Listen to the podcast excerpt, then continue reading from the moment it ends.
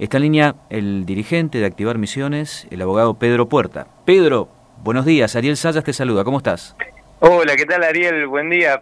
Primero, no es molestia, al contrario, charlar contigo siempre es un placer. Saludos también a Sole y a toda la audiencia de la radio. Gracias. Muchísimas gracias por la posibilidad de conversar, y la verdad que es un tema que viene haciendo ruido y que ayer obviamente alcanzó su pico porque fue la presentación. Creo que la gran mayoría lo hemos visto, aunque sea una parte. Exacto. Pedro, sí, yo primero te agradezco, sí. te agradezco estos minutos.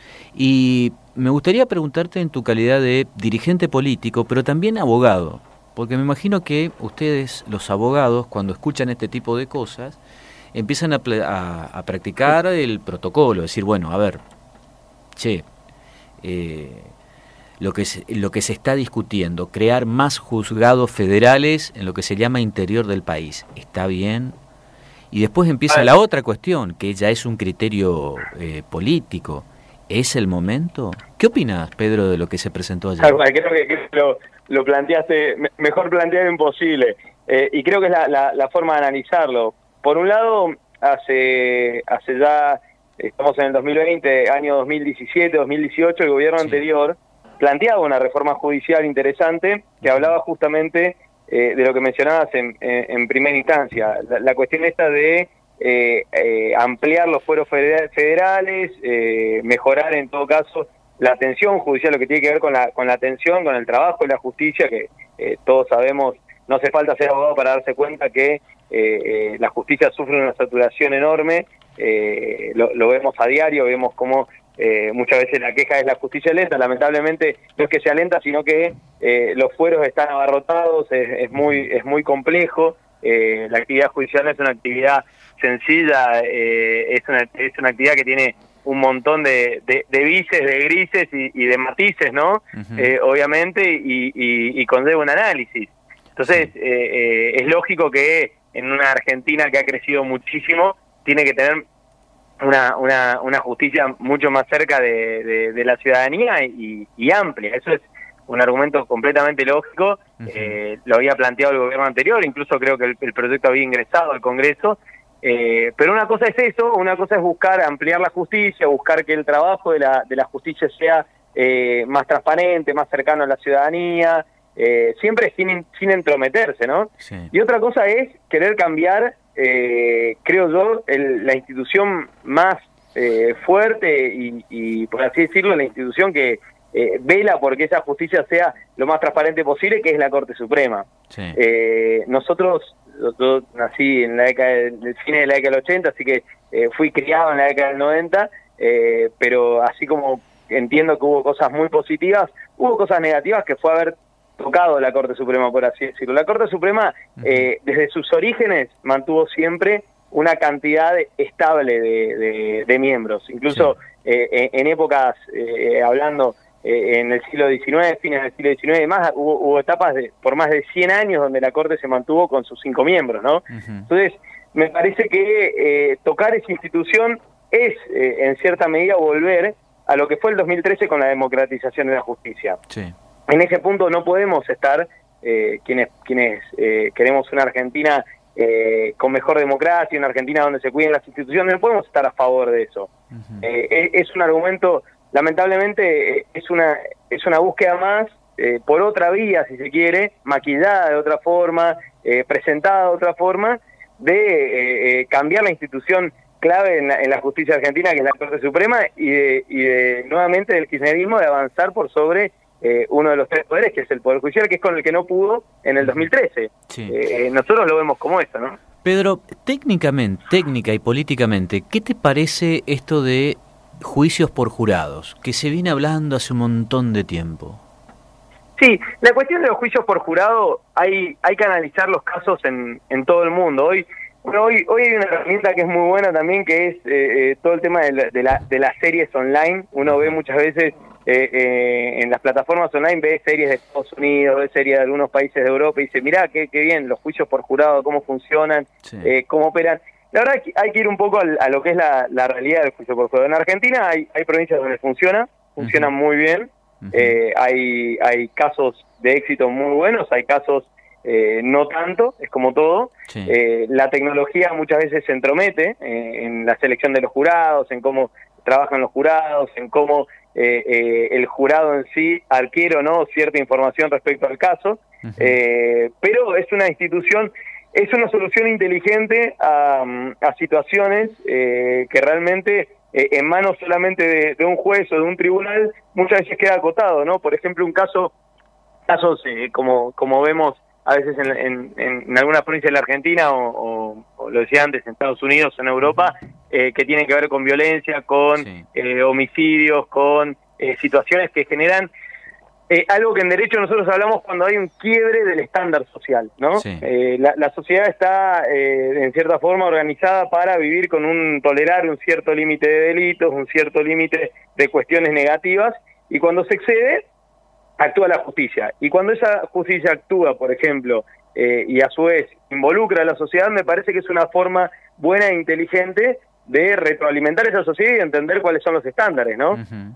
No es lo mismo, lo que hace en cierta medida es una forma inteligente, si se quiere, de ampliar, de democratizar y de también hacer parte de la sociedad uh-huh. de situaciones que muchas veces son muy traumáticas. Uh-huh. A mí me parece que cuando hablar de juicios por jurado también hay que hablar de algo que debería mencionarse más y que no se mencionó sí. en este caso en la presentación de ayer, que es la situación de la víctima, ¿no? Ajá. Me parece que en Argentina nosotros hablamos muchas veces de reforma, de cambios en la justicia, de bueno, a ver, estos jueces, analicemos por qué este juez está en tal distrito y no en tal otro y por qué se lo movió para aquí, para allá, pero siempre dejamos en un segundo plano a la víctima. Claro. La víctima en Argentina me parece que merece de una vez por todas tener que ser reconocida. Creo que eso es algo que es una falencia. El nuevo Código Procesal Penal de la Nación amplía y da más facultades, por así decirlo, más protecciones a la víctima, pero seguimos dando mucho que desear en ese sentido, ¿no?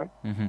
Pedro, viste que en el derecho administrativo ustedes los abogados utilizan el criterio de mérito, conveniencia y oportunidad. Sí. Esto que se presentó ayer, ¿tiene los tres componentes? No, a mi entender depende de dónde lo analices, Ariel. Si el análisis es político, obviamente. La oportunidad, qué mejor oportunidad que aprovechar una pandemia para acomodar un Estado a tu medida cuando tenés tantas causas por corrupción, ¿no? Cuando el gobierno de Fernández tiene tantas causas, porque el gobierno de Fernández es una continuidad del kirchnerismo, o sea, tiene pata de pato, cola de pato y cabeza de pato, es un pato. Uh-huh. O sea, es exactamente lo mismo con otro nombre. Entonces, uh-huh. arrastra, no es un reseteo, esto arrastra los 12 años anteriores de kirchnerismo. Entonces, aprovechan una oportunidad, como una pandemia, en donde hay una situación sanitaria muy muy muy grave, muy muy jodida, disculpame la palabra, sí, sí. en Argentina. Quizás en Misiones no lo vemos porque Misiones tiene la ventaja de estar aislados geográficamente y además de tener a los misioneros que nos hemos sabido cuidar, que sí. es lo más importante, ¿no? Uh-huh. Por supuesto también hay un esfuerzo del gobierno provincial, que es lógico, hay una pandemia, ¿no? Pero aprovechar una situación como la que vemos cuando prendemos la tele y vemos lo que están pasando los que viven en el conurbano, los que viven en la Ciudad de Buenos Aires, los que viven en las villas en la Ciudad de Buenos Aires, hay muchos misioneros que están radicados en el conurbano, en Moreno, en Ituzaingó, en Castelario, y están sufriendo una situación de sanidad muy grave. Me parece que no es oportuno en materia de cuidado de la sociedad o en materia de un gobierno que quiere mejorar la calidad de vida de los ciudadanos argentinos, plantear una reforma judicial para que Cristina quede impune en este momento. Sí es oportuno cuando lo analizás desde el plano político, ¿no? Uh-huh. Sí es conveniente también, y obviamente el mérito existe por el rol que tienen, ¿no? Entonces, me parece que esas tres cosas que mencionabas se dan uh-huh. en el plano político. Ahora bien, sí. un gobierno que quiere lo mejor para su gente hubiera planteado esto en otro momento. Uh-huh. Tendría que hablar ahora, por ejemplo, de reducir los impuestos y perdóname que me vaya al plano que por ahí me interesa como empresario en el sector privado, de bajarle los impuestos a todos los que hoy están sufriendo la situación más grave de la pandemia, ¿no? Veía hace unos días, creo que reabrieron las peluquerías en Buenos Aires y los chicos que tenían peluquerías decían, sí, está bien, reabro, pero reabro con una deuda atrasada de 7 meses. Yo no dejé un solo mes de pagar mis impuestos, decían, ¿viste? Exacto. Y eso es grave, eso la verdad que es muy triste, y eso es lo que va a significar el desastre económico que se va a venir a futuro. Pedro, las últimas dos preguntas que nada tienen que ver con la reforma judicial y tienen que ver con la política, y que me interesa enormemente. Culpa mía que me fui a lo económico, así que... No, está bien, no pasa nada. A ver, primero, ¿existe Cambiemos en Misiones? ¿Existe Juntos por el Cambio en Misiones? Y si existe, ¿cuál es el rol de Activar Misiones, que quedó ahí muy pero muy cerquita de una banca nacional? No, existe, sí, Juntos por el Cambio en Misiones existe. Uh-huh. Tiene, al igual que a nivel nacional, tiene que modificar, mejorar muchas cosas. Nosotros necesitamos de un encuentro presencial, porque hay cosas que por Zoom no se pueden definir. Claro. Eso es lógico, y también tenemos que abocarnos a nuestra tarea del momento. Por ejemplo, no es momento ahora de andar viendo, bueno, a ver, vamos juntos, vamos juntados, armamos una lista. Este es el momento de cada concejal en su distrito trabajar por su comunidad. Nosotros, te puedo contar el caso que me toca más cercano, que es el de Apóstoles. Nosotros, apenas decretada la pandemia, buscamos aprobar una serie... una batería de ordenanzas que hacían al alivio impositivo del pequeño y mediano empresario en Apóstoles. Entonces, creo que eso hasta incluso sirvió para que el gobierno municipal pudiera abrir rápidamente y mantener un estatus de control sanitario muy bueno. Digamos, estuvimos abocados a esa tarea, no a lo que significa la rosca política, por así decirlo, ¿no? Uh-huh. Me parece que no es este el momento. Sí hay una construcción de un espacio opositor, por supuesto. Sí. Donde ha quedado claro el año pasado que Activar un integrante más. Uh-huh.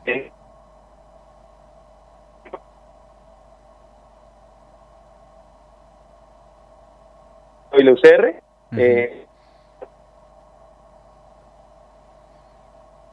A ver, ahí se está cortando. Pedro, ¿me estás escuchando? A ver si podemos... Hola. Ahí te escuchamos, Pedro. Sí. Perdón, por favor, si me podés repetir la última parte. Te pido disculpas. No, te planteaba que sí, que hay un espacio opositor, por uh-huh. supuesto, donde somos 4 miembros que tenemos el mismo peso: la coalición cívica, el PRO, la UCR y Activar. Uh-huh. Y en base a eso construiremos la mejor alternativa para las legislativas provinciales y para las nacionales. Uh-huh. Creo yo que para las provinciales hay que buscar algo que sea atractivo para el electorado, en el sentido que nosotros entendemos que el voto de lo provincial no es lo mismo que el voto de lo nacional. Exacto. Lo vimos el año pasado, Ariel. Exacto. No sé si recordás que en las provinciales la renovación tuvo un resultado muy abultado, y cuando fueron a lo nacional pasó todo lo contrario, ¿no? Uh-huh. Me parece que eso es lo que tenemos que analizar primero, y segundo, demostrarle a la sociedad que nosotros somos... opositores por cuestiones que son lógicas y básicas, como tienen que ver, y principalmente en la provincia de Misiones, la presión tributaria, que es la que nos va a terminar empobreciendo aún más a todos los misioneros. Uh-huh. Se habla mucho, bueno, en política es trascendental la territorialidad. ¿Hoy la tiene la oposición en la provincia de Misiones? Bueno, a ver, Activar lamentablemente no tiene diputados en la legislatura provincial. Pero nosotros sí aportamos, por supuesto, con un grupo de concejales que están bien distribuidos territorialmente en la provincia, sí. Principalmente en la zona sur. Sí. La UCR y el PRO son los otros que tienen concejales, digamos, en este espacio, y a eso es lo que iba yo con el encuentro presencial. Tenemos que mostrar en un momento esa fuerza opositora, ¿no? Sí. Creo que en una pantalla de Zoom con 500 o 600 usuarios conectados no genera la misma fuerza política que un encuentro de todas las fuerzas políticas, como hemos hecho en época de campaña el año pasado, cuando, por ejemplo, en una localidad como Verá, donde pensábamos que íbamos a tener un resultado adverso, con un encuentro nacional, donde tuvimos la presencia de Pichetto en ese momento, logramos ganar la elección en ese distrito. Me parece que eso es lo que la sociedad está esperando, uh-huh. y por supuesto que le traigamos soluciones al misionero. Claro. Activar, nosotros desde Activar queremos tener participación en la legislatura, porque nuestro objetivo es ser los que logremos el cambio tributario en la provincia de Misiones. Uh-huh. Porque lo vemos a diario y nos toca como apostoleños y nos toca como misioneros. Apóstoles hoy no tiene el empuje económico que tenía 20 años atrás por una cuestión básica porque tiene un competidor que es Corrientes, que tiene alícuota cero para lo mismo que produce Apóstoles. Claro. Entonces, si a vos te dicen que en Corrientes todo te sale un 30% menos, y la verdad que Misiones es muy lindo, pero Corrientes al que quiere invertir la atrapa mucho más. Claro, claro, tal cual. Pedro, como siempre, un lujo hablar contigo, te agradecemos estos minutos y bueno, una buena jornada laboral. Un gran abrazo desde Posadas, gracias. Al contrario, Ariel, déjame pasar un chivo dale. cortito, dale. Invitar a la ciudadanía que se afilie a Activar. Nosotros estamos haciendo una campaña de afiliación muy grande en toda la provincia, en gran medida online, con contacto a través de WhatsApp, de mensajes. Nos pueden escribir en activarmisiones.org y afiliarse al partido, que es siempre una buena oportunidad para comenzar en política. Pedro, aprovechando esto que decís, ¿se enganchan los jóvenes o no? Porque viste que se discute mucho, nosotros en la comunicación política discutimos mucho de que ya no hay partidos políticos, sino lo que hay son espacios políticos, y que la juventud persigue consignas más que partidos. ¿Se afilia la gurizada o no?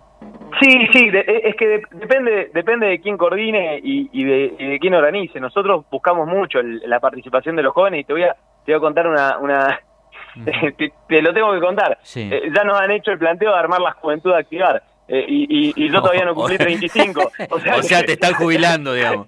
Estoy sonado. Mirá vos, mirá qué buen dato ese. Sí, la verdad que es interesante lo que se viene armando, y nosotros somos el espacio político que ha presentado los concejales más jóvenes. Hoy ya hay muchos concejales jóvenes en la provincia, pero habíamos dado el puntapié inicial nosotros hace ya 6 años, así que en ese sentido siempre damos la oportunidad y buscamos que el joven participe y que tenga un rol activo, ¿no? Tal cual. Te mando un fuerte abrazo. Gracias, Pedro. Gracias, igualmente, y que termines bien la semana. Gracias, muy bien. Radio News, promoviendo valores ciudadanos comprometidos con la democracia.